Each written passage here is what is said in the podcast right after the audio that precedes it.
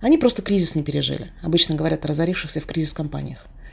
Но среди жертв кризиса есть и не такие очевидные потери. Например, сервис.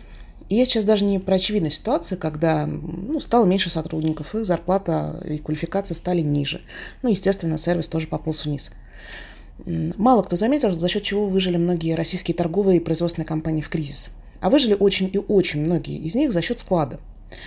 Когда компания находилась в фазе роста, когда экономическая ситуация позволяла, очень многие поняли, что скорость поставки – это драйвер роста. И начали наполнять свои склады популярными товарными позициями.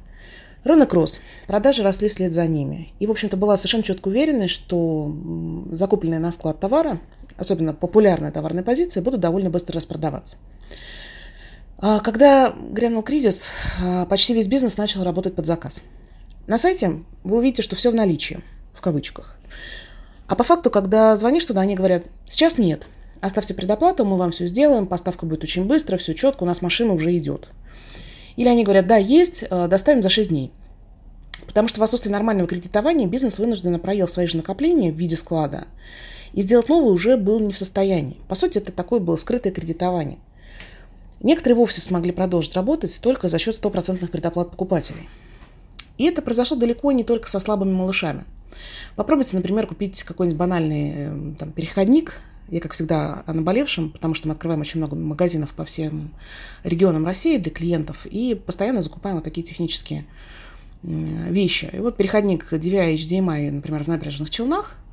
А, если посмотреть в Яндекс, в Яндекс.Маркете, то все в наличии, в наличии в вашем городе. Но по факту, когда им звонишь, они говорят, что это доставка из Москвы, причем не только у малышей, конечно же, но и у всего крупного ритейла. Или говорят о наличии, но доставка 6-13 дней, не упоминая Москву. А, и так со всеми, в общем-то, весьма банальными товарными позициями, вплоть до, знаете, каких-то там сетевых фильтров. То есть прийти в какое-нибудь местное видео и купить 2-3 э, сетевых фильтра можно, но если тебе вдруг их нужно 40 или там 100, то понятно, что это корпоративный заказ, и что, опять же, мы говорим о доставке из Москвы, которая займет там 6 или больше дней. С этими элементами иногда бывают неприятные сюрпризы, потому что ну, те же самые сетевые фильтры, они бывают бракованы, и вот ты привозишь партию из 100 штук из Москвы, и выясняется, что, допустим, два не работают. В общем, приходится побегать, э, чтобы их купить где-то в регионах.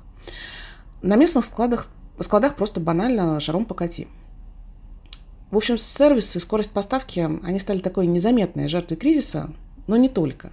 Потому что на самом деле это хорошая точка роста для тех, кто сможет эту проблему преодолеть.